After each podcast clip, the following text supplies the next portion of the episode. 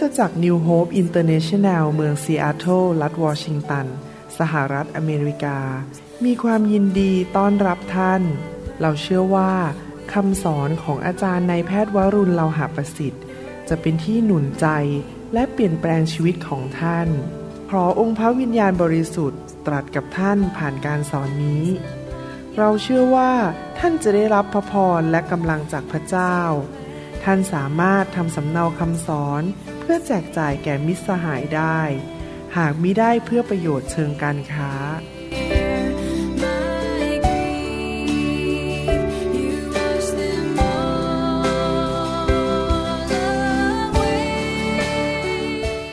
อยากจะหนุนใจให้พี่น้องตั้งใจที่จะเป็นคนที่ขยันในการอ่านพระคัมภีร์ ฟังคำสอนเอาจริงเอาจังในเรื่องพระวจนะของพระเจ้านะครับ เพราะว่า การดำเนินชีวิตคริสเตียนของเรานั้น อยู่บนรากฐานของพระวจนะนะครับ เราไม่ได้ดำเนินชีวิตอยู่บนความเห็นของมนุษย์ หรือประสบการณ์เท่านั้นเอง หรือว่าศาสนาศาสตร์ที่มนุษย์ตั้ง แต่เราเอาพระคัมภีร์เป็นหลักนะครับ ถ้าอะไรที่ขัดกับพระคัมภีร์นั้น เราจะไม่เอามาใช้ในชีวิตนะครับ เราจะเอาพระคัมภีร์เป็นหลักจริง ๆ ดังนั้นผมจะอ่านพระคัมภีร์เยอะในคำสอนเพื่อที่จะ ให้มั่นใจว่าสิ่งที่เราเรียนด้วยกันนั้น มาจากพระคัมภีร์จริง ๆ ไม่ใช่ความคิดของคุณหมอวรุณ หรือว่าเป็นจากวัฒนธรรมอเมริกัน หรือวัฒนธรรมไทย เราเอาพระคัมภีร์เป็นหลักในการดำเนินชีวิต ผมเป็นคนประเภทนั้นจริง ๆ อะไรที่ขัดกับพระคัมภีร์ ผมขอไม่ยอมรับ ผมจะเอาแต่พระคัมภีร์อย่างเดียว และแน่นอนพระวิญญาณบริสุทธิ์เป็นครูที่สอนเรา และทำให้เราเข้าใจหลักการในพระคัมภีร์อย่างลึกซึ้งในหัวใจของเราให้เราร่วมใจกันที่ฐานดีไหมครับ ข้าแต่พระบิดาเจ้าเราขอขอบพระคุณพระองค์ที่พระองค์ทรงเป็นครูที่ประเสริฐ เราเป็นสาวก เราเป็นลูกแกะเป็นลูกของพระองค์ที่อยากจะรับฟัง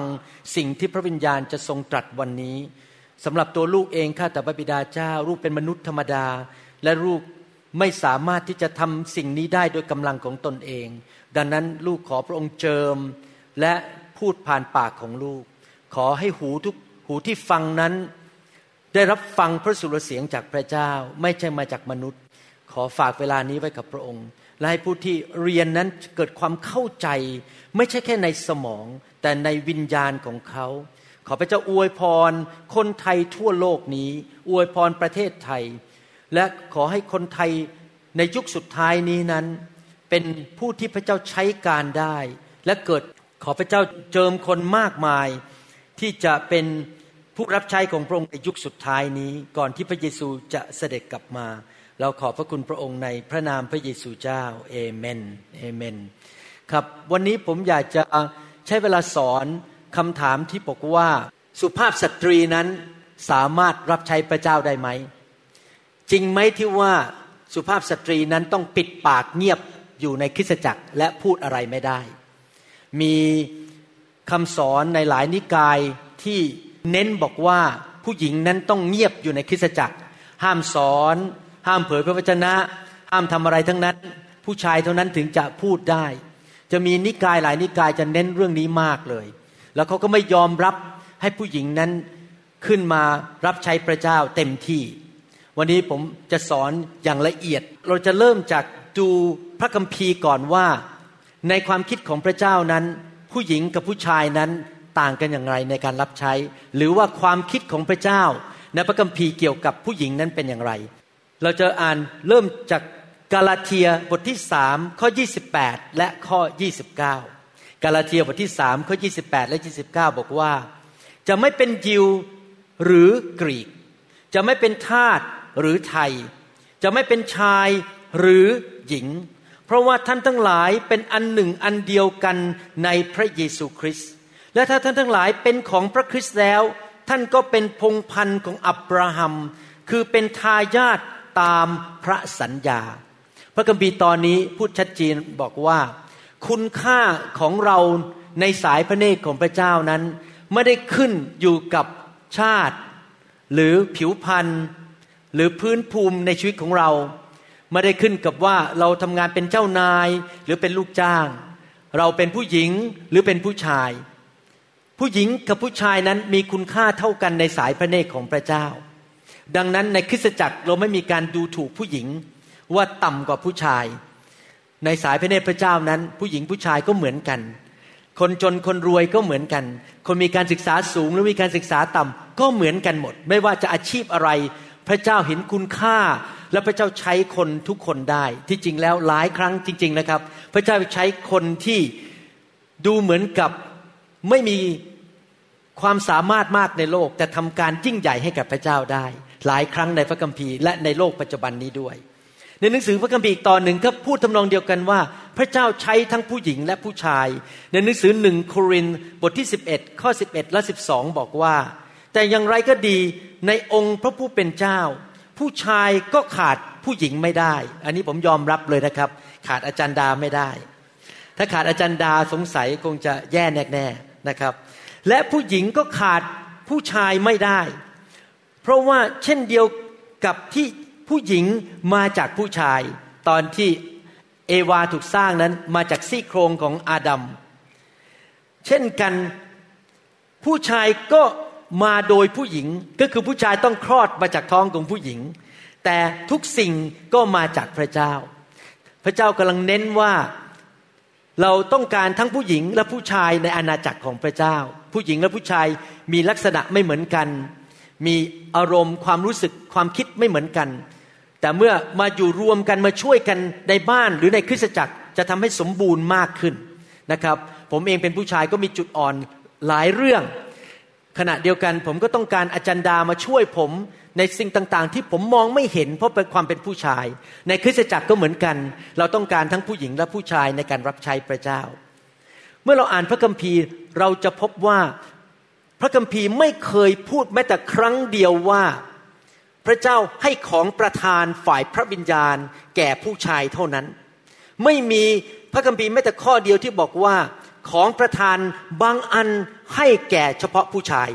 ถ้าท่านหาเจอช่วยบอกผมด้วยนะครับ ผมไม่เคยเห็นจริง ๆ ว่าของประทานให้แต่ผู้ชายเท่านั้น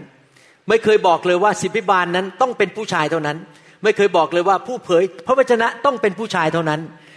พระคัมภีร์บอกว่าของประทานแจกจ่ายให้แก่คนต่างๆ ไม่ได้เน้นเรื่องเพศนะครับ ในหนังสือหนึ่งโครินบทที่ 12 ข้อ 22 ถึง 27 บอกว่า แต่หลายๆอวัยวะของร่างกายที่เราคิดว่าอ่อนแอกว่า ก็ยังเป็นสิ่งจำเป็นอวัยวะของร่างกายที่เราคิดว่าไร้เกียรติ เราก็ยังทำให้มีเกียรติยิ่งขึ้น และอวัยวะที่ควรปกปิด เราก็ทำด้วยความสุภาพเป็นพิเศษ เพราะว่าอวัยวะอวัยวะก็คือคริสเตียนแต่ละคนในคริสตจักร คริสตจักรเป็นเหมือนพระกายของพระคริสต์เพราะอวัยวะที่น่าดูแล้วก็ไม่จำเป็นต้องตกแต่งอีก แต่พระเจ้าทรงจัดวางร่างกาย โดยการประทานเกียรติมากยิ่งขึ้นแก่อวัยวะที่ต่ำต้อย เพื่อไม่ให้มีการแตกแยกกันในร่างกาย แต่ฮะอวัยวะต่างๆ มีความห่วงใยแบบเดียวกันต่อกันและกัน ถ้าอวัยวะหนึ่งทุกอวัยวะทั้งหมดก็ร่วมทุกด้วย และถ้าอวัยวะหนึ่งได้รับเกียรติอวัยวะทั้งหมดก็ร่วมชื่นชมยินดีด้วย ส่วนท่านทั้งหลายเป็นพระกายของพระคริสต์แต่ละอวัยวะก็เป็นส่วนหนึ่งของกาย เห็นไหมครับ พระคัมภีร์ไม่ได้เน้นว่าอวัยวะต้องเป็นหญิงเท่านั้น หรือเป็นชายเท่านั้น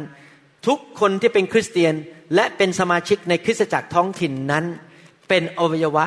และพระเจ้าก็ให้ของประทานให้ความสามารถที่แต่ละคนจะใช้ของประทานและความสามารถเพื่อสร้างอาณาจักรของพระเจ้า และนำคนมาหาพระเจ้า พระเจ้าไม่ได้แยกว่าผู้หญิงไม่สามารถรับใช้พระเจ้าได้ หรือไม่สามารถพูดในคริสตจักรได้หนึ่งเปโตรบทที่สองข้อเก้าบอกว่าอย่างนี้ บอกว่าแต่พวกท่านเป็น พงพันธ์ที่ทรงเลือกไว้และเป็นปุโรหิตหลวง ท่านนั้นรวมถึงผู้หญิงและผู้ชาย คริสเตียนทุกคนไม่ว่าจะเป็นผู้หญิงผู้ชายก็เป็นปุโรหิต เป็นผู้รับใช้พระเจ้าทั้งสิ้น ดังนั้นผมถึงอยากเห็นทั้งผู้หญิงและผู้ชายนั้นมีส่วนร่วมในการรับใช้พระเจ้านะครับ อันนี้คือหลักการในพระคัมภีร์ที่เราเห็น แล้วเราก็ สังเกตได้เลยว่าของประทานต่างๆ ที่พระเจ้าให้แก่ทั้งผู้หญิงผู้ชายนั้น ไม่มีการจำกัดว่าผู้ชายเป็นครูผู้หญิงไม่เป็น ไม่มีการจำกัดว่าผู้ชายนั้นสามารถเผยพระวจนะ และผู้หญิงไม่สามารถเผยพระวจนะ ทั้งผู้หญิงผู้ชายมีของประทานที่พระเจ้าให้ตามใจของพระองค์เอง ถ้าสมมุติว่าผู้หญิงคนหนึ่งที่เป็นคริสเตียนในโบสถ์มีของประธานในการสอนเขาก็สอนได้ ไม่ได้ผิดอะไรนะครับ ดี๋ยวผมจะไปถึงข้อพระคัมภีร์ที่คนอ้างอยู่เสมอว่าผู้หญิงห้ามเปิดปากพูดในโบสถ์ต้องปิดปากเงียบนะครับ ในหนังสือกิจการบทที่ 18 ข้อ 24ถึง27 นั้น ได้พูดถึงผู้หญิงคนหนึ่งในยุคหนังสือกิจการ ซึ่งพระเจ้าใช้ให้เป็นครูสอนคนอื่น ในหนังสือกิจการบทที่ 18 ข้อ 24ถึง27 บอกว่า มียิวคนหนึ่งชื่ออปอลโล เกิดในเมืองอเล็กซานเดรีย เป็นคนมีโวหารดีและชำนาญมากในเรื่องพระคัมภีร์ ผู้ชายคนนี้ชื่ออปอลโลนั้นมีความรู้พระคัมภีร์ดีพอสมควรทีเดียว ท่านมายังเมืองเอเฟซัสอปอลโลคนนี้ได้รับการอบรมในทางขององค์พระผู้เป็นเจ้า และมีใจกระตือรือร้น กล่าวสั่งสอนอย่างถูกต้อง ผู้ชายคนนี้รู้พระคัมภีร์ กล่าวสั่งสอนอย่างถูกต้องในเรื่องเกี่ยวกับพระเยซู แม้ว่า แต่แม้ว่าเขาจะรู้พระคัมภีร์เยอะแค่ไหนเขาจะสอนถูกต้องแค่ไหน แต่เขายังรู้ไม่หมด พี่น้องครับ ไม่มีใครอ้างได้ว่าตัวเองรู้พระคัมภีร์หมด และสอนหมดทุกเรื่องได้ ผมก็ไม่สามารถอ้างได้ ผมก็ไม่รู้หมดทุกเรื่อง ผมยังเรียนรู้ยังเติบโตไป ยังเรียนจากคนอื่น เรียนจากพระวรากายนักเทศคนอื่น เรียนจากพระวิญญาณบริสุทธิ์ เราก็เติบโตไป ถ้าใครบอกว่าฉันรู้หมดเนี่ยนะครับ โกหก ไม่มีใครรู้หมดทุกเรื่องหรอกครับ เรายังต้องทอมใจเรียนจากคนอื่นนะครับ แต่พระคัมภีร์ต้องเป็นหลัก ไม่ใช่ความคิดของมนุษย์ พระคัมภีร์พูดต่อไปบอกว่า แม้ว่าท่านจะรู้แต่เพียงบัพติศมาของยอนเท่านั้นเห็นไหมครับเขาไม่เข้าใจเรื่องบัพติศมาในนามพระเยซู ท่านเข้าไปในธรรมศาลาสั่งสอนด้วยความกล้าหาญแต่เมื่อพริสซิลาพริสซิลานี่เป็นผู้หญิง เป็นภรรยาของอัควิล่า ฟังท่านแล้ว ก็รับท่านมาสั่งสอนให้รู้ทางของพระเจ้า ให้ถูกต้องยิ่งขึ้น พริสซิลาเนี่ยรู้พระคัมภีร์มากกว่าอปอลโลนำอปอลโลเข้ามาร่วมกับสามี สามีเขาอะควิล่ากับพริสซิล่านำเข้ามาในบ้านของเขา แล้วมาสอนพระคัมภีร์ให้รู้มากขึ้น เมื่ออปอลโลต้องการจะข้ามไปยังแคว้นอาคายา พี่น้องก็หนุนใจท่าน และเขียนจดหมายฝากไปถึงสาวกที่นั่นให้รับรองท่านไว้ เมื่อไปถึงแล้วท่านก็ได้ช่วยเหลือคนทั้งหลายที่เชื่อโดยพระคุณของพระเจ้าอย่างมากมาย เห็นไหมครับว่าในยุคของอาจารย์เปาโลนั้น ผู้รับใช้ร่วมกับอาจารย์เปาโลคนหนึ่ง ซึ่งเป็นผู้หญิง ชื่อพริสซลาก็สอนพระคัมภีร์ให้แก่อปอลโล มีการสอนเขามารวมกันในบ้าน และมีการสอนพระคัมภีร์ โดยผู้หญิงสอนให้แก่ผู้ชายด้วยซ้ำไป ในพระคัมภีร์เห็นชัดเจนว่ามีผู้หญิงเยอะแยะที่รับใช้พระเจ้าในยุคของอาจารย์เปาโล เช่นในหนังสือโรมันบทที่ 16 ตั้งแต่ข้อหนึ่งเป็นต้นไปถึงข้อห้าบอกว่าข้าพเจ้าขอฝากน้องสาวของเราไว้กับพวกท่านคือเฟบีผู้เป็นมัคคานายิกาในคริสตจักร เคนเครียผู้หญิงคนนี้ชื่อชื่อโฟบีเป็นผู้นำคนหนึ่งในการรับใช้ที่นั่น เป็นมัคคณายกที่นั่น โรมบทที่ 16 ข้อ2ถึง5พูดต่อบอกว่า กรุณารับนางไว้ให้สมกับฐานะธรรมมิกชนในองค์พระผู้เป็นเจ้า และโปรดให้ความช่วยเหลือในทุกสิ่งที่นางต้องการ และนางได้ช่วยอุปถัมภ์คนมากมายรวมทั้งข้าพเจ้าด้วย ขอทักทายมายังพริสคา และอะควิล่า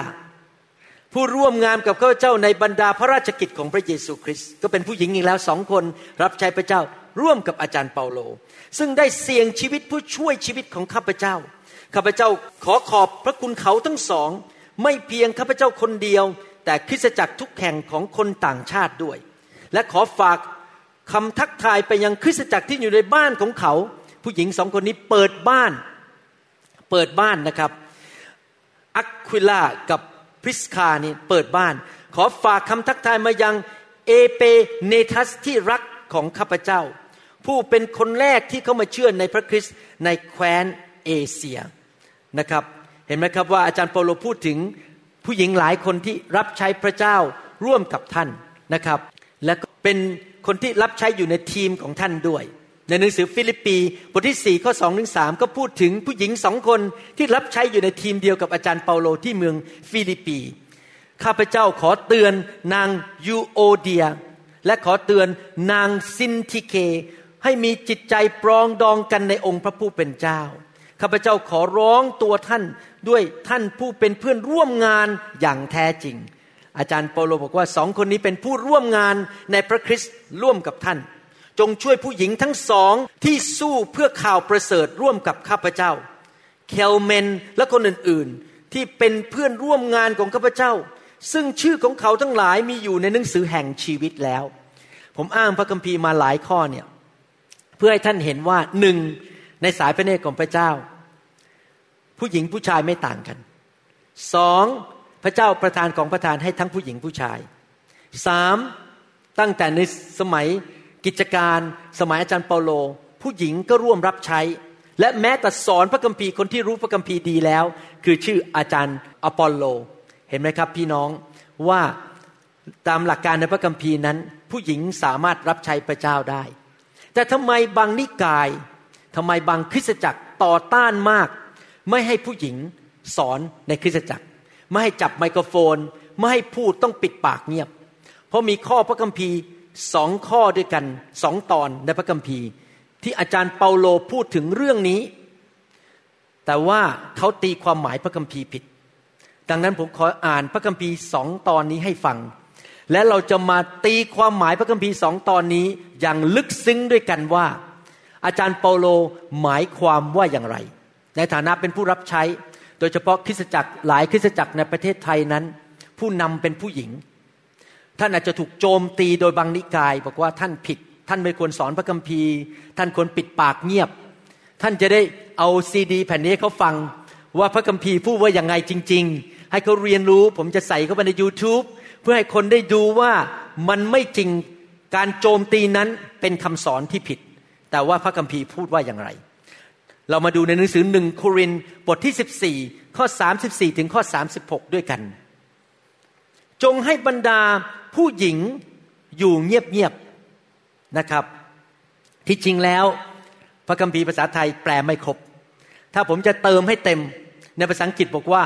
let your women keep silent in the churches ถ้าแปลตรงๆก็บอกว่า จงให้บรรดาผู้หญิงของท่านอยู่เงียบๆในคริสตจักร เดี๋ยวผมจะอธิบายว่าทำไมเขียนว่าของท่าน เพราะว่าพวกเขาไม่ได้รับอนุญาตให้พูด เอาล่ะเขาเอาข้อพระคัมภีร์ตอนนี้มาบอกว่า ผู้หญิงห้ามพูด แต่ให้มีความนอบน้อมเหมือนที่ธรรมบัญญัติกล่าวไว้ ถ้าพวกเขาต้องการจะเรียนรู้สิ่งใด ก็ให้ถามสามีของตนที่บ้าน เพราะว่าการที่ผู้หญิงจะพูดในคริสตจักรนั้นเป็นเรื่องน่าอายข้อพระคัมภีร์ตอนนี้แหละครับ ที่เขาเอามาใช้กันว่า ห้ามผู้หญิงพูดในคริสตจักร พระวจนะของพระเจ้าเกิดมาจากพวกท่านหรือ พระวจนะมาถึงพวกท่านพวกเดียวหรือ พี่น้องครับ เราต้องเข้าใจบริบทจริง ๆ ของพระคัมภีร์ตอนนี้ ท่านต้องเข้าใจนะครับว่า ในภาษากรีกที่อาจารย์เปาโลเขียนพระคัมภีร์ขึ้นมานั้น ในภาษากรีกมีคำเดียวเท่านั้นที่พูดถึงคำว่าผู้หญิง คือคำว่าไกเน G Y N E หมอที่ทำผ่าตัดมดลูกหรือคลอดลูก เรียกว่าไกเนคโลจีมาจากคำว่าผู้หญิง ไกเนในภาษากรีกไม่มีคำว่าภรรยากับคำว่าผู้หญิง ใช้ทั้งสองคำเหมือนกัน เมื่อไหร่ที่พูดถึงภรรยาก็ใช้คำว่าไกเน่เหมือนกัน G Y N E ในทำนองเดียวกัน ภาษากรีกคำว่าผู้ชายไม่แยกออกจากคำว่าสามี ก็ใช้คำเดียวกันว่าผู้ชายเหมือนกัน คราวนี้เรามาดูบริบทในพระคัมภีร์ตอนนี้ let your woman keep silent in the churches your woman ผู้หญิงของท่าน ไกเน่ของท่านเอละไกเน่ของใครล่ะครับ ถ้าท่านเป็นโสดนั่งอยู่ตรงนี้ ท่านไม่สามารถบอกเลยว่า ฉันเป็นผู้หญิงของคนอีกคนหนึ่ง จริงไหมครับ คนที่จะบอกว่าฉันเป็นผู้หญิงของเธอ ก็คือคนที่แต่งงานแล้วใช่ไหมเธอเป็นของฉัน ฉันเป็นของเธอ ก็คือคนที่แต่งงานแล้ว ดังนั้นในบริบทที่อาจารย์เปาโลพูดถึงนั้น ผู้หญิงที่พูดถึงนี้คือภรรยา ไม่ได้พูดถึงผู้หญิงทุกคนในคริสตจักร ไม่ได้พูดถึงผู้หญิงส่วนรวมว่าทุกคนที่เป็นผู้หญิงนั้นห้ามพูดในคริสตจักร กำลังพูดถึงภรรยาของสามี คนที่แต่งงานแล้วนะครับ นอกจากนั้นพอเราอ่านต่อไป จงให้บรรดาผู้หญิงของท่านอยู่เงียบๆในคริสตจักร เพราะว่าพวกเขาไม่ได้รับอนุญาตให้พูด แต่ให้มีความอ่อนน้อมที่ธรรมริยากล่าวไว้ ถ้าพวกเขาต้องการจะเรียนรู้สิ่งใด ก็ให้ถามสามี เห็นไหมครับ บริบทนี้เป็นเรื่องของสามีภรรยา ไม่ได้พูดถึงผู้หญิงโดยทั่วไปทุกคน แค่บริบทของผู้หญิงที่แต่งงานแล้วและมีสามี ในหนังสือพระคัมภีร์ภาษาอังกฤษที่เขียนโดยคนที่ชื่อว่า A.S. Warrell W O R R E L L เขาแปลพระคัมภีร์ออกมาอย่างนี้บอกว่า let the wife keep silence in the assembly for it is not permitted them to speak but let them be in subjection as also say the Lord หมายความว่า แปลว่าเป็นภรรยาเท่านั้น อันนี้เราต้องเข้าใจภาษากรีกในข้อพระคัมภีร์ตอนนี้ว่า พระเจ้าไม่ได้โจมตีผู้หญิงว่าผู้หญิงพูดไม่ได้ มีข้อพระคัมภีร์อีกตอนหนึ่ง ซึ่งคนใช้โจมตีไม่ให้ผู้หญิงรับใช้ในโบสถ์หรือไม่ให้พูดในโบสถ์นั่นก็คือในหนังสือหนึ่งทิโมธีบทที่สองข้อ 11 ถึงข้อ 15 หนึ่งทิโมธีบทที่สองข้อ11ถึง15เขียนโดยอาจารย์เปาโลเช่นเดียวกัน ให้ผู้หญิงเรียนอย่างเงียบๆด้วยความนอบน้อมอย่างยิ่งข้าพเจ้าไม่ยอมให้ผู้หญิง แปลออกมาว่าผู้หญิง สั่งสอนเหลือควบคุมผู้ชายคำว่าผู้หญิงในที่นี้ หมายความว่าผู้หญิงทั่วไป หรือหมายถึงภรรยา ให้เราดูบริบทต่อไป ผู้ชายหมายถึงผู้ชายทั่วไป หรือหมายถึงสามี แต่ให้เธออยู่เงียบๆเพราะพระเจ้าทรงสร้างอาดัมก่อน แล้วจึงสร้างเอวา และอาดัมไม่ได้ถูกล่อลวง แต่ผู้หญิงผู้หญิงคือใคร เอวา เอวามีสามีไหมครับ มีสามีชื่ออะไรอาดัมบริบทตอนนี้พูดถึงสามีภรรยา อาดัมและเอวา ถูกล่อลวงและทำบาป แต่ถึงกระนั้นเธอก็ได้รับความรอดในการมีบุตรพูดถึงผู้หญิงที่แต่งงานแล้วใช่ไหมครับไม่ได้พูดถึงผู้หญิงทั่ว ๆ ไป ทั้งผู้หญิงโสดและผู้หญิงแต่งงาน แล้วไม่ได้เป็นภาพของผู้หญิงเพศหญิง ไม่ได้พูดถึงเพศหญิงเพศชาย แต่พูดถึงผู้หญิงที่แต่งงานแล้ว มีบุตร ถ้าหากพวกเธอดำรงอยู่ในความเชื่อความรัก และความบริสุทธิ์ด้วยความสงบเสงี่ยม ผมอยากจะชี้แจงข้อพระคัมภีร์สองตอนนี้ออกเป็นสองฉบับด้วยกัน ฉบับที่หนึ่งฟังดีๆนะครับ เอาอันแรกก่อนฉบับที่หนึ่งคือบอกว่าเราตีความหมายตามบริบทว่าคำว่าผู้หญิงในหนังสือพระคัมภีร์สองตอนนี้หนึ่งโครินบทที่ 14 กับหนึ่งทิโมธีบทที่สองนั้น หมายถึงภรรยาและสามี เอาตอนแรกก่อน แล้วเดี๋ยวผมจะมาถึงตอนที่สองถ้าเกิดมีคนตีความหมายว่าคำว่าผู้หญิงคือผู้หญิงทั่วๆไป เราจะมาแก้ปัญหายังไง เอาตอนแรกคือบอกผู้หญิงคือภรรยา ให้เรามาคิดอย่างนี้ว่าสองตอนนี้พูดถึงภรรยาก่อน คนที่มีสามีแล้ว ประการที่สองข้อพระคัมภีร์ตอนนี้พูดถึงการเรียนการสอนและการถามคำถามและการตอบคำถาม บริบทของพระคัมภีร์สองตอนนี้คือ มาอยู่รวมกันในที่ประชุมสาธารณะต่อหน้าประชาชน มีสมาชิกนั่งอยู่ มีสอบอนั่งอยู่ แล้วก็มาเรียนกันถามคำถาม มีการสอนเรียนถามคำถาม นี่เป็นบริบทที่อยู่ในพระคัมภีร์สองข้อนี้นะครับ อยู่ในที่ประชุมในที่ที่มีคนอยู่มากกว่าสามสี่คนขึ้นไป และมีการเรียนการสอนและตอบคำถาม นั่นคือสิ่งที่เราต้องเข้าใจว่าบริบทของพระคัมภีร์สองตอนนี้เป็นอย่างนี้ ถ้าสมมุติว่าพระคัมภีร์ตอนนี้พูดถึง และผมเชื่อว่าเป็นอย่างนั้นจริง ๆ คือพูดถึงภรรยา ดังนั้น พระคัมภีร์กำลังเน้น ในหนังสือหนึ่งเทโมธีบทที่สองผมอ่านให้ฟังอีกทีหนึ่งข้าพเจ้าไม่ยอมให้ผู้หญิงสั่งสอนหรือควบคุมผู้ชายคำว่าควบคุมในภาษากรีกนั้นคือใช้คำว่า o t e n t i o u t h e n t e i n คำว่า o t e n t i แปลว่า แย่งสิทธิอำนาจมาจากอีกคนหนึ่งและใช้สิทธิอำนาจ ที่ไม่ได้เป็นของตัวเอง ถ้าพูดถึงสามีภรรยาหมายความว่ายังไงครับ สามีเป็นผู้นำภรรยาแย่งสิทธิอำนาจมาจากสามี และก็ข่มขู่สามีว่าสามีทำให้สามีเสียหน้าต่อหน้าธรกำนัน เอาอำนาจมาจากสามีแล้วก็ข่มขู่พูดจาให้สามีเสียหน้า และสามีนั้นดูไม่ดีต่อหน้าที่ประชุม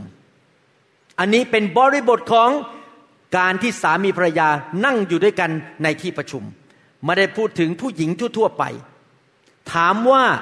มีพระคัมภีร์ข้อไหนที่บอกว่า ผู้หญิงไม่สามารถเป็นผู้นำได้ในคริสตจักร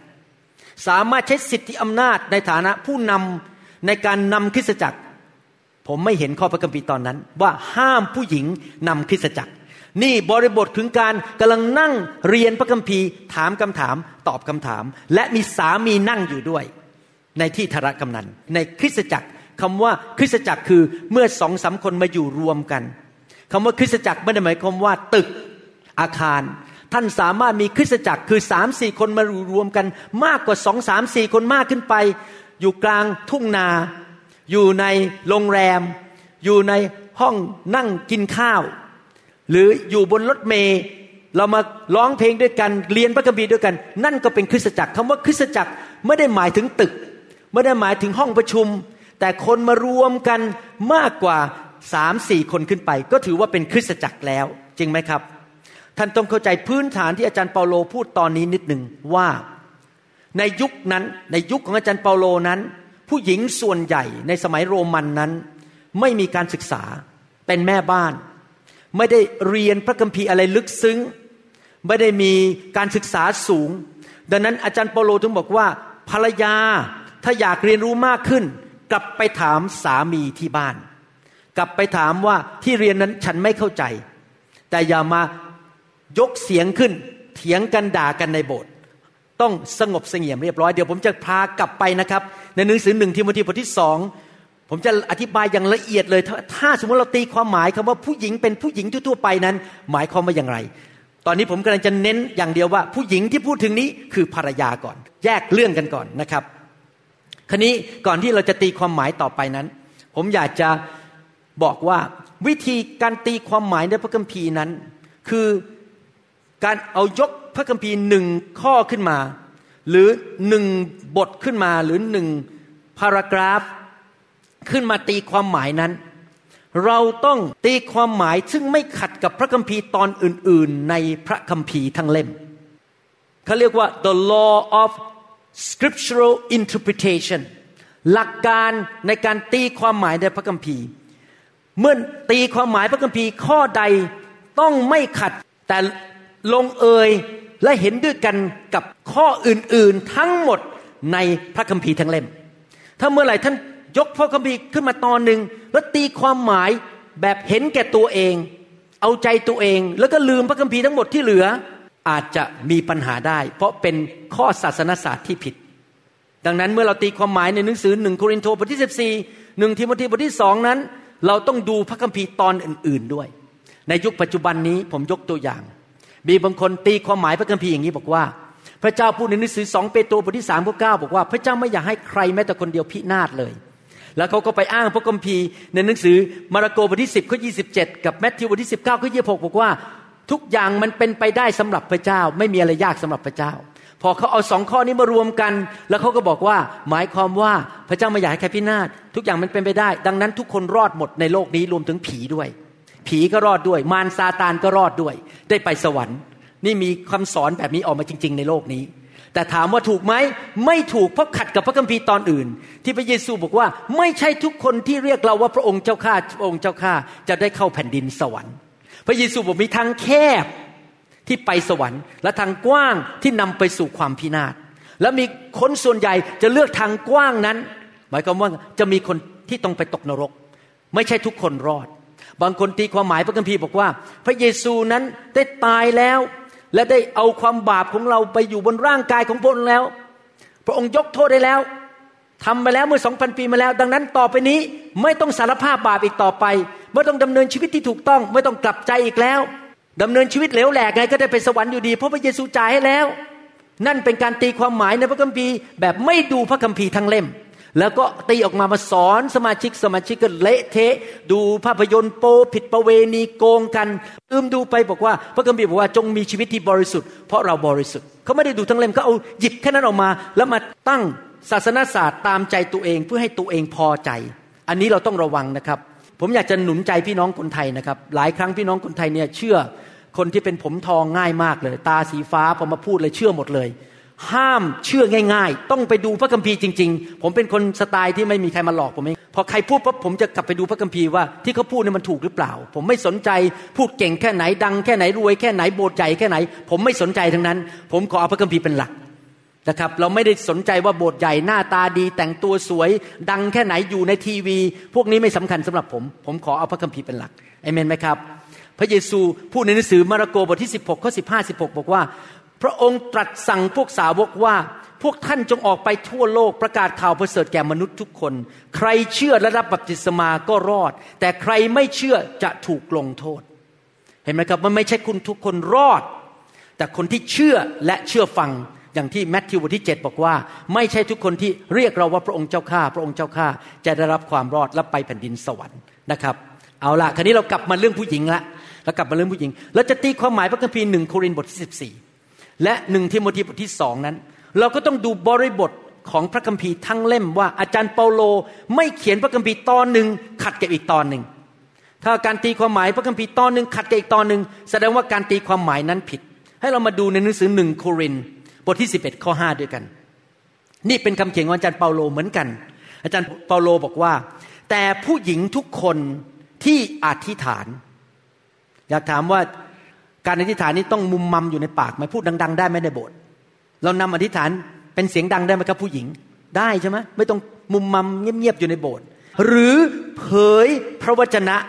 โดยไม่คลุมศีรษะ คลุมศีรษะนี่เป็นประเพณีในยุคนั้น ก็ทำความอับอายแก่ศีรษะของเธอ เพราะเหมือนกับว่าเธอได้โกนผมเสียแล้ว ผมอยากจะเน้นประโยคแรก ผู้หญิงทุกคนที่อธิษฐานหรือเผยพระวจนะ ผู้หญิงเผยพระวจนะได้ไหม ได้ ผู้หญิงอธิษฐานเสียงดังในโบสถ์ได้ไหม ได้ ถ้าอาจารย์โปโลบอกผู้หญิงทำไม่ได้ ในหนึ่งโครินธ์บทที่สิบสี่ข้อพระคัมภีร์ตอนนี้ก็ต้องถูกตัดออกจากพระคัมภีร์ทั้งเล่มจริงไหมครับ ไม่ควรจะอยู่ในนี้ แต่ว่ามันอยู่แสดงว่าต้องตีความหมายบริบทให้ถูกต้อง ก่อนที่ผมจะพูดต่อไป ผมอยากจะอธิบายคำว่าเผยพระวจนะนิดหนึ่งหลายคนเข้าใจผิดว่าคำว่าเผยพระวจนะนี้ หมายความว่ามาจับไมโครโฟน แล้วก็บอกว่าพระเจ้าตรัสว่า แล้วก็พูด หรือว่าเดินมาถึงใครคนหนึ่งแล้วบอกว่า นี่พระเจ้าให้นิมิตกับฉัน ว่าคุณจะต้องขายของหมดและย้ายไปภาคใต้ พระเจ้าตัดผ่านผม ผมเป็นผู้เผยชนะ อันนี้เป็นความเข้าใจผิดคำว่า prophecy หรือเผยพระชนะ หมายความว่ายังไงครับ หมายความว่าพูดออกมาจากการดนจิตดนใจของพระเจ้า อาจจะเป็นบอกว่าการดนจิตดนใจ เช่น อย่าไปลงทุนที่นั่นเลย พระเจ้าพูดกับดิฉันว่า คุณลงทุนที่นั่นอาจจะมีปัญหา ไม่จำเป็นต้องมาจับไมโครโฟน หรือการเผยพระชนะอาจจะออกมาจากปากของเราขณะ เราเป็นพยานกับคนไม่เชื่อ พระเจ้าดลจิตดลใจให้พูดอย่างนี้ อย่างที่ไม่เคยพูดมาก่อน แล้วเขาก็กลับใจรับเชื่อ เพราะว่าคำพูดมาจากพระวิญญาณบริสุทธิ์ นั่นคือการเผยพระชนะ เห็นภาพไหมครับ ผมเล่าในคำสอนไม่แน่ใจว่าเล่าในภาษาไทยอย่างไปเล่าที่เยอรมัน ให้คนที่เยอรมันฟังบอกว่า มีครอบครัวหนึ่งมาที่บ้านผม ภรรยาใส่พระอยู่ที่คอ สามีก็สนใจเรื่องคริสเตียนบ้าง ลูกนี่เดินเข้ามาสามคนหน้าบึ้ง เหมือนกับพึ่งต่อยเลยครับ ไม่อยากเจอผมเลย พอนั่งลนบนโต๊ะกินข้าวผม เท่านั้นเองพระวิญญาณลงบนตัวผม นี่อยู่ในบ้านนะครับ แล้วผมก็เริ่มพูดคำพูดที่มาจากพระวิญญาณบริสุทธิ์ล้วนๆเลย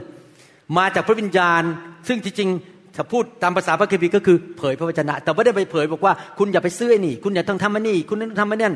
คือพูดคำที่มาจากพระวิญญาณบริสุทธิ์ ภายในห้านาทีหน้าของทุกคนอ่อนลงหมด ลูกทั้งสามคนหน้าอ่อนลงและยอมไปโบสถ์ภรรยาที่แขวนพระยอมรับเชื่อภายในสิบนาที เพราะสิ่งที่ผมพูดมาจากปากมาจากพระวิญญาณบริสุทธิ์ ไม่ได้มาจากสมองของคุณหมอวรุณ แสดงว่าการเผยพระชนะนั้น ไม่ใช่แค่เรื่องว่า thus say the Lord พระเจ้าตรัสว่า คุณต้องทำไอ้นี่ ไม่ใช่นะครับ พูดอะไรก็ได้ที่มาจากพระวิญญาณ และแน่นอนการเผยพระชนะนั้นก็อยู่ในการเทศนาและสั่งสอนด้วย เห็นภาพไหมครับ เวลาผมไปพันธกิจ โดยเฉพาะนอกเมืองของตัวเองนี่นะครับ ผมบอกตรงๆเลยเวลาเอาคำสอนกลับมาเอดิตหรือมานั่งแก้ตัด คำพูดที่ผิดอะไรพวกนี้นะครับ ผมนั่งฟังแล้วผมยังคิดบอกว่า เอ๊ะ ผมพูดได้ยังไงนะ่ะโอ้โหผมไม่เคยคิดเลยว่าจะพูดได้อย่างเงี้ยรู้เลยว่าคำพูดที่ออกมาเนี่ยเพิ่งไปเยอรมันกับสวิตเซอร์แลนด์มานะ พูดออกมาจากพระวิญญาณหมดเลยมันออกมาจากพระวิญญาณ คือขณะเทศไปก็เผยพระวจนะไปคือมาจากพระวิญญาณ เยอะมากเลย 90%มาจากพระวิญญาณพอกลับมานั่งเอดดิตหรือมานั่งตัดต่อนี่นะครับ โอ้โหแบบ ไม่ใช่หมอวรุณเลยอะพระเจ้าแท้ๆเลยที่พูดออกมาจากปากผมเนี่ยเห็นไหมการเผยพระวจนะนั้นอยู่ในคำเทศนาก็ได้ ในการสอนก็ได้ ดังนั้นถ้าผมเปลี่ยนบอกว่าแต่ผู้หญิงทุกคนที่อธิษฐานและเทศนาสั่งสอนโดยการ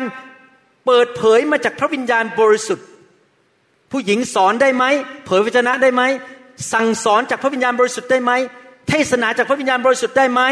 จากข้อพระคัมภีร์หนึ่งโครินธ์บทที่11ข้อ5 ได้ ผู้หญิงมีสิทธิ์สอนในโบสถ์ได้ มีสิทธิ์เผยพระวจนะได้ มาดูอีกข้อหนึ่ง กิจการบทที่สองข้อ 16 ถึงข้อ 18 ตามผมทันนะครับ นี่ผมกำลังเรียงให้ดูนะครับว่าคำสอนเป็นยังไงเรื่องเกี่ยวกับผู้หญิง แต่เหตุการณ์นี้เกิดขึ้นตามคำที่โยเอล ผู้เผยพระชนะกล่าวไว้ว่า พระเจ้าตรัสว่าในวาระสุดท้าย เราจะเทพระวิญญาณของเราบนมนุษย์ทั้งปวง บุตรา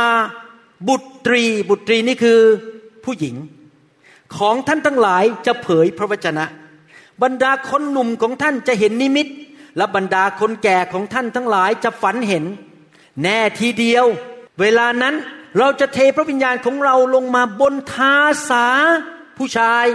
ทาสีผู้หญิงของเรา และเขาทั้งหลายจะเผยพระวจนะ เผยวจนะนี้รวมถึง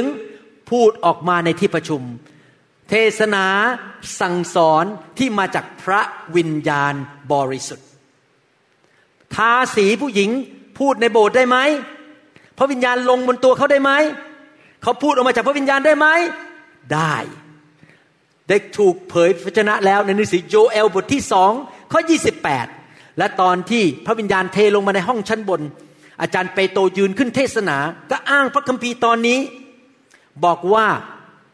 ผู้หญิงก็สามารถที่จะเต็มล้นด้วยพระวิญญาณ และเผยพระวจนะเทศนาสั่งสอนได้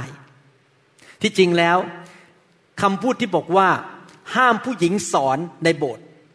นั้นหลายครั้งเขาตีความหมายผิดว่าคำว่าโบสถ์คือห้องประชุมใหญ่ แต่แปลกไหมครับ แม้แต่โบสถ์ที่ต่อต้านไม่ให้ผู้หญิงสอนเนี่ยเอาผู้หญิงเอาแม่ไปสอนเด็กในห้องชั้นเรียนเด็ก อยากจะถามว่าไอ้ห้องชั้นเรียนเด็กนั้นเป็นโบสถ์ไหมครับ มีเด็กมาอยู่ห้าสิบคน ผู้หญิงสอนเนี่ยพอคนมารวมกันห้าสิบคนถือว่าเป็นโบสถ์ไหมเป็นโบสถ์ถ้าท่านบอกว่าโบสถ์นี่อยู่เฉพาะห้องประชุมใหญ่ที่มีการนมัสการ แต่ห้องเด็กไม่ใช่โบสถ์ท่านกำลังพูดเหมือนกันบอกว่าในสมัยก่อนสมัยพระเยซูบอกว่าในพระวิหารใหญ่ที่มีห้องชั้นในนั้นเป็นวิหาร แต่ร้านข้างนอกไม่ใช่วิหารดังนั้นเขาก็สามารถไปขายของไปทำการโกงเงินคนกันในลานชั้นนอกได้ไม่เป็นไร แต่ที่จริงคำว่าวิหารก็คือทั้งหมดนะครับ ทั้งลานชั้นนอกชั้นในทุกอย่างเป็นพระวิหารหมดดังนั้นทำไมเขาบอกว่าผู้หญิงสอนไม่ได้ แต่ให้ไปสอนเด็กได้ มันขัดกับตัวเองคำสอนนั้นมันขัดกับตัวเองว่าทำไมผู้หญิงสอนได้อเมนไหมครับ ดังนั้นเราจะมาดูกันอีกทีหนึ่งว่า การเผยพระชนะนั้น เราสามารถที่จะให้ผู้หญิงพูดในที่ประชุมได้ และก็เราต้องรู้ว่าผู้หญิงมีการทรงเรียกได้ ผู้หญิงมีการเจิมได้ ผู้หญิงเผยพระชนะได้ ผู้หญิงสามารถถูกพระเจ้าใช้ได้ แล้วเราต้องยอมรับการเจิมของผู้หญิงเหล่านั้น พระเจ้าไม่เคยเลือกว่าเฉพาะผู้ชายและต่อต้านผู้หญิง นั่นเป็นความคิดของมนุษย์ ในนิสิกิจการบทที่หนึ่งข้อ 13 ถึงข้อ 14จำได้ไหมครับว่า มีสาวกร้อยยี่สิบคนไปรออยู่บนห้องชั้นบน เมื่อร้อยยี่สิบคนมาอยู่ในที่เดียวกัน มานมัสการด้วยกัน มาอธิษฐานด้วยกัน อยากถามว่าเป็นคริสตจักรครับครับ เป็นโบสถ์ไหมครับ เป็นโบสถ์ใช่ไหมแล้วดูสิเกิดอะไรขึ้นวันนั้นในหนังสือกิจการบทที่หนึ่งบอกว่าเมื่อเข้ากรุงแล้วเขาเหล่านั้นจึงขึ้นไปห้องชั้นบนที่เคยพักอยู่นั้น มีเปโตรยอห์นยากอบกับแอนดรูว์ ฟิลิปและโทมัส บารโธโลมิวกับแมทธิว ยากอบบุตรอัลเฟอัส ซีโมน พรรคชาตินิยม กับยูดาสบุตรยากอบ พวกเขาอุทิศตัวอธิษฐานด้วยกัน มีการประชุมคริสจักรตอนนั้น พร้อมกับพวกผู้หญิง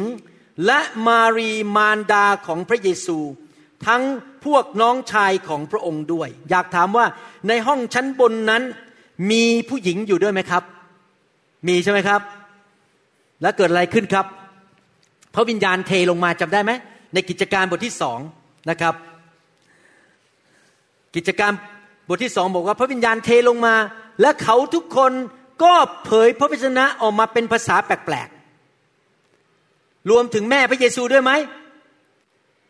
รวมถึงผู้หญิงเหล่านั้นไหมครับ เขาพูดในที่ประชุมในโบสถ์หรือเปล่าครับ พูดออกมาเป็นภาษาแปลกๆ พูดใช่ไหมครับ เห็นไหมครับพี่น้องว่าผู้หญิงก็สามารถเปล่งเสียงในโบสถ์ได้ พูดได้ เผยพระชนะได้ในที่ประชุมในหนังสือกิจการบทที่สองในวันนั้นนะครับ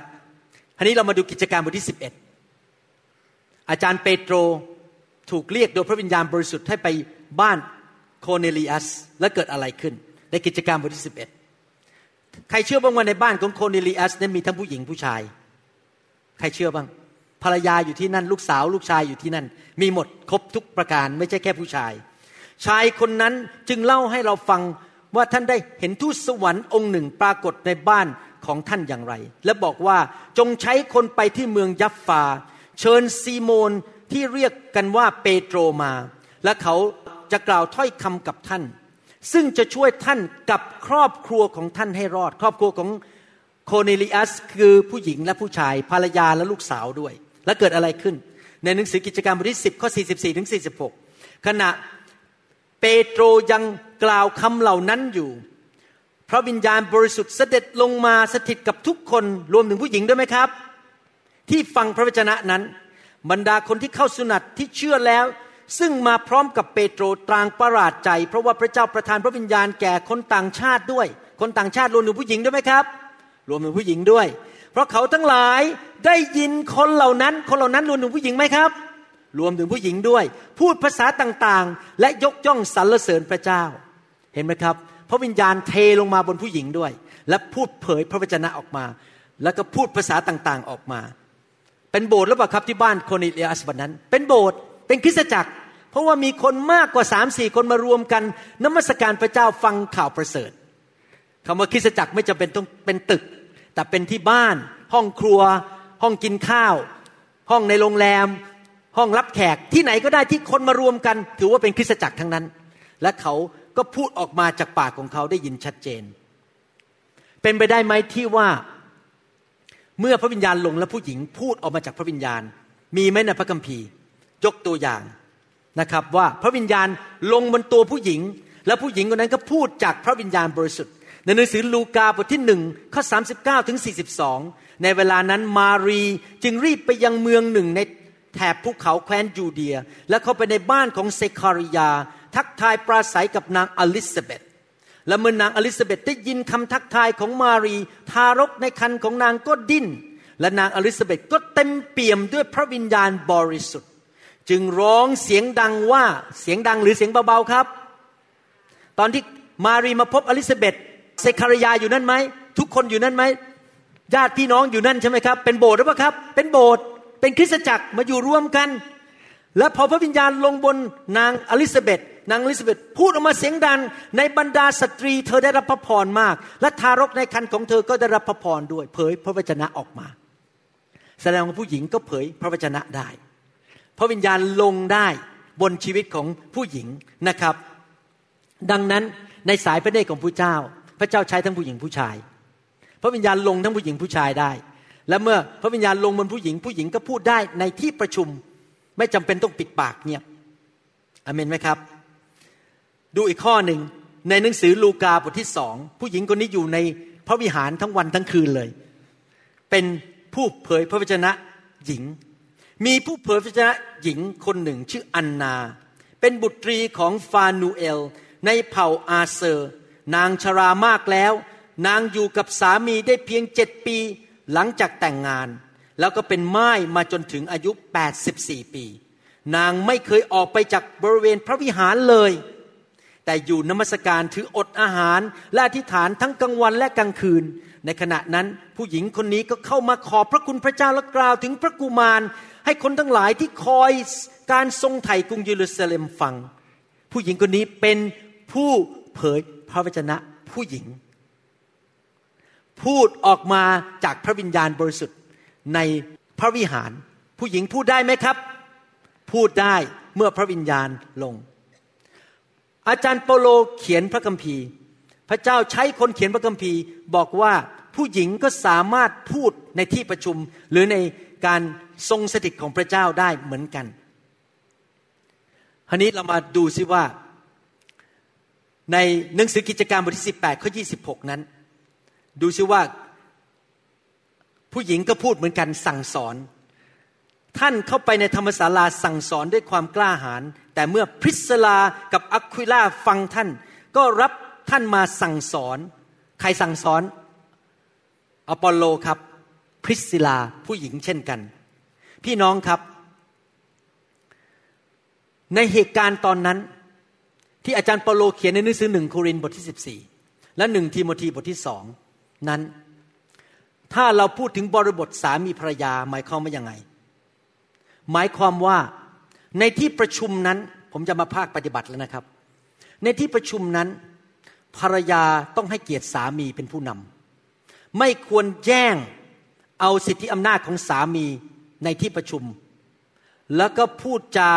ข่มสามีในที่ประชุม อาจารย์เปาโลบอกว่าให้เกียรติสามี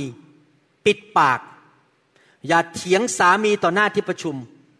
อย่าพูดจาไม่ดีทำให้สามีเสียหน้า อันนี้เป็นเรื่องจริงที่เกิดขึ้นในบ้านผม เวลาผมกับอาจารย์ดาจะตัดสินใจอะไรในโบสถ์นะครับ เราจะคุยกันที่บ้านก่อน คุยกันให้เรียบร้อย คิดยังไงปรึกษาหารือกันที่บ้านบางทีอาจจะปรึกษากันเป็นชั่วโมงเลยเรื่องต่างๆ คิดแล้วคิดอีกอธิษฐานขอการทรงนำของพระเจ้า ฟังเสียงพระเจ้า แต่พอเราเข้าที่ประชุมผู้ปกครองในคริสตจักรเขาเรียกเอลเดอร์หรืออยู่ในคริสตจักรวันอาทิตย์ หรืออยู่ในที่ประชุมใหญ่ที่มีคนมานั่งกันหลาย ๆ คน อาจารย์ดาจะให้ผมเป็นคนพูด และเราตกลงกันเรียบร้อยแล้วว่าเราคิดยังไง อาจารย์ดาไม่เคยยกมือเถียงผมในที่ประชุม อาจารย์ดาก่อนที่จะออกความเห็นที่ขัดกับผม บางเรื่องหรืออาจจะบอกว่าขอออกความเห็น อาจารย์ดานี่เป็นเรื่องจริงที่เกิดขึ้นในชีวิตของผม อาจารย์ดาจะยกมือหรืออาจจะมากระซิบที่หูผม แล้วบอกว่าขอออกความเห็นได้ไหมเรื่องนี้ขอพูดได้ไหม แล้วผมบอกว่าเชิญพูดได้ อาจารย์ดาจะให้เกียรติสามีต่อหน้าธารกำนัน ว่าผมนั้นเป็นผู้นำในบ้าน เขาจะไม่ว่าผมเถียงผมต่อหน้าประชาชน เขาจะขออนุญาตผมก่อน หรือถ้าเขาไม่มีโอกาสขออนุญาตเพราะนั่งไกลจากผม เขาจะยกมือบอกว่า คุณหมอ อาจารย์พาสเตอร์ลาว ขอออกความเห็นได้ไหมคะเขาจะไม่แย่งอำนาจมาหรือว่าสิทธิอำนาจมาจากผม แล้วก็กดผมลงต่อหน้าที่ประชุม นั่นคือสิ่งที่เกิดขึ้นในชีวิตจริง ๆ ที่อาจารย์เปาโลพูดถึงว่าภรรยานั้น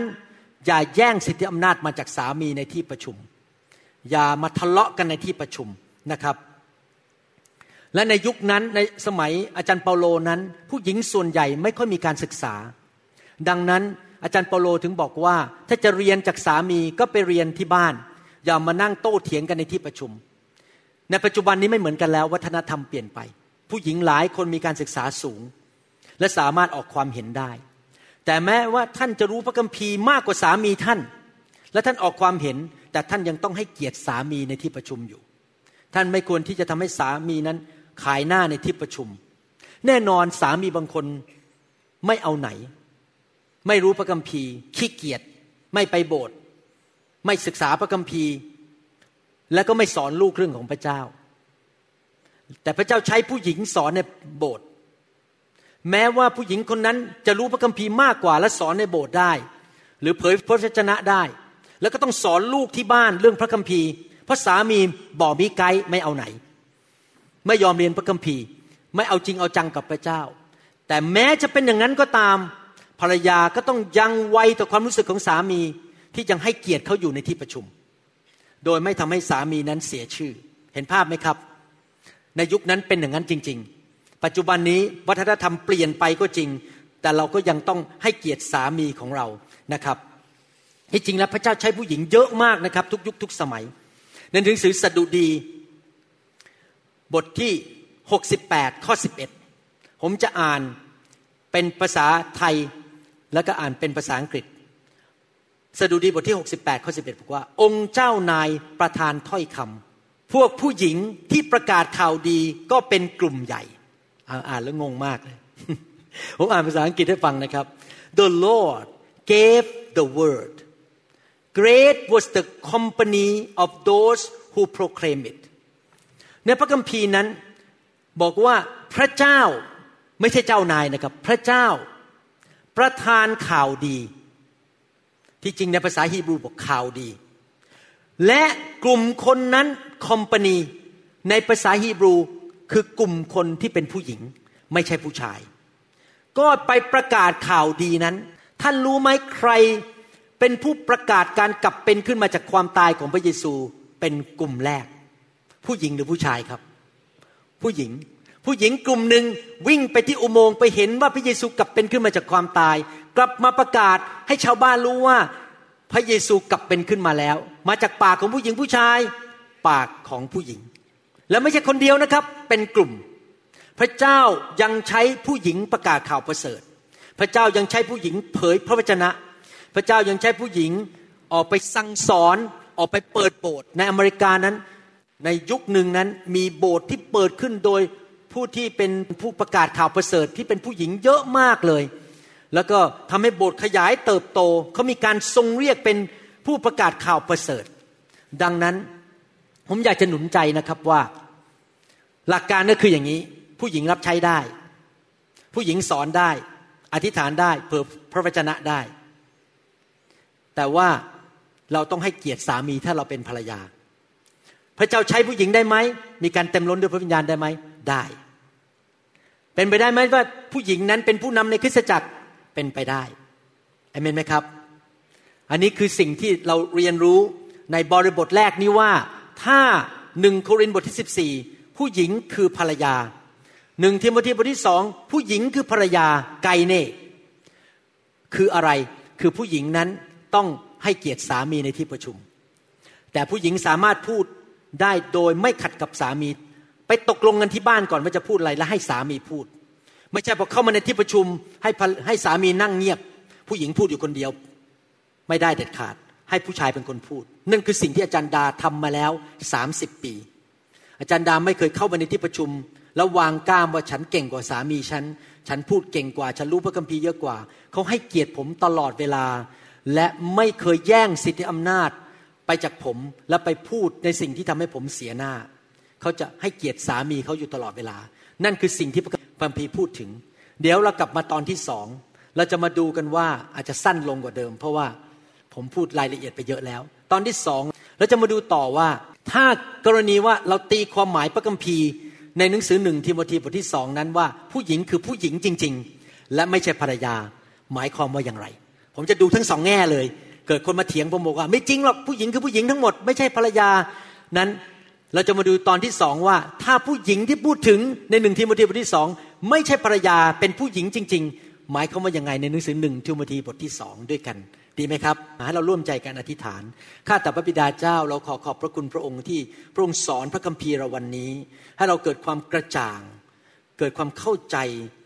ศาสนาศาสตร์ หลักข้อเชื่อที่ไม่ขัดกับพระคัมภีร์ข้ออื่น ขอบพระคุณพระองค์ที่นำความกระจ่างแจ้งเข้ามาในพระวรากายของพระองค์ เราขอพระเจ้าหนุนใจ ให้ทุกคริสตจักรที่ยอมต่อพระวจนะนั้น ยอมเปิดให้ผู้หญิงนั้นรับใช้พระเจ้า สั่งสอนประกาศข่าวประเสริฐเป็นผู้นำในคริสตจักร และขอขอบพระคุณพระองค์ในพระนามพระเยซูเจ้าเอเมนเอเมนสรรเสริญพระเจ้าครับ Come on, let's praise Him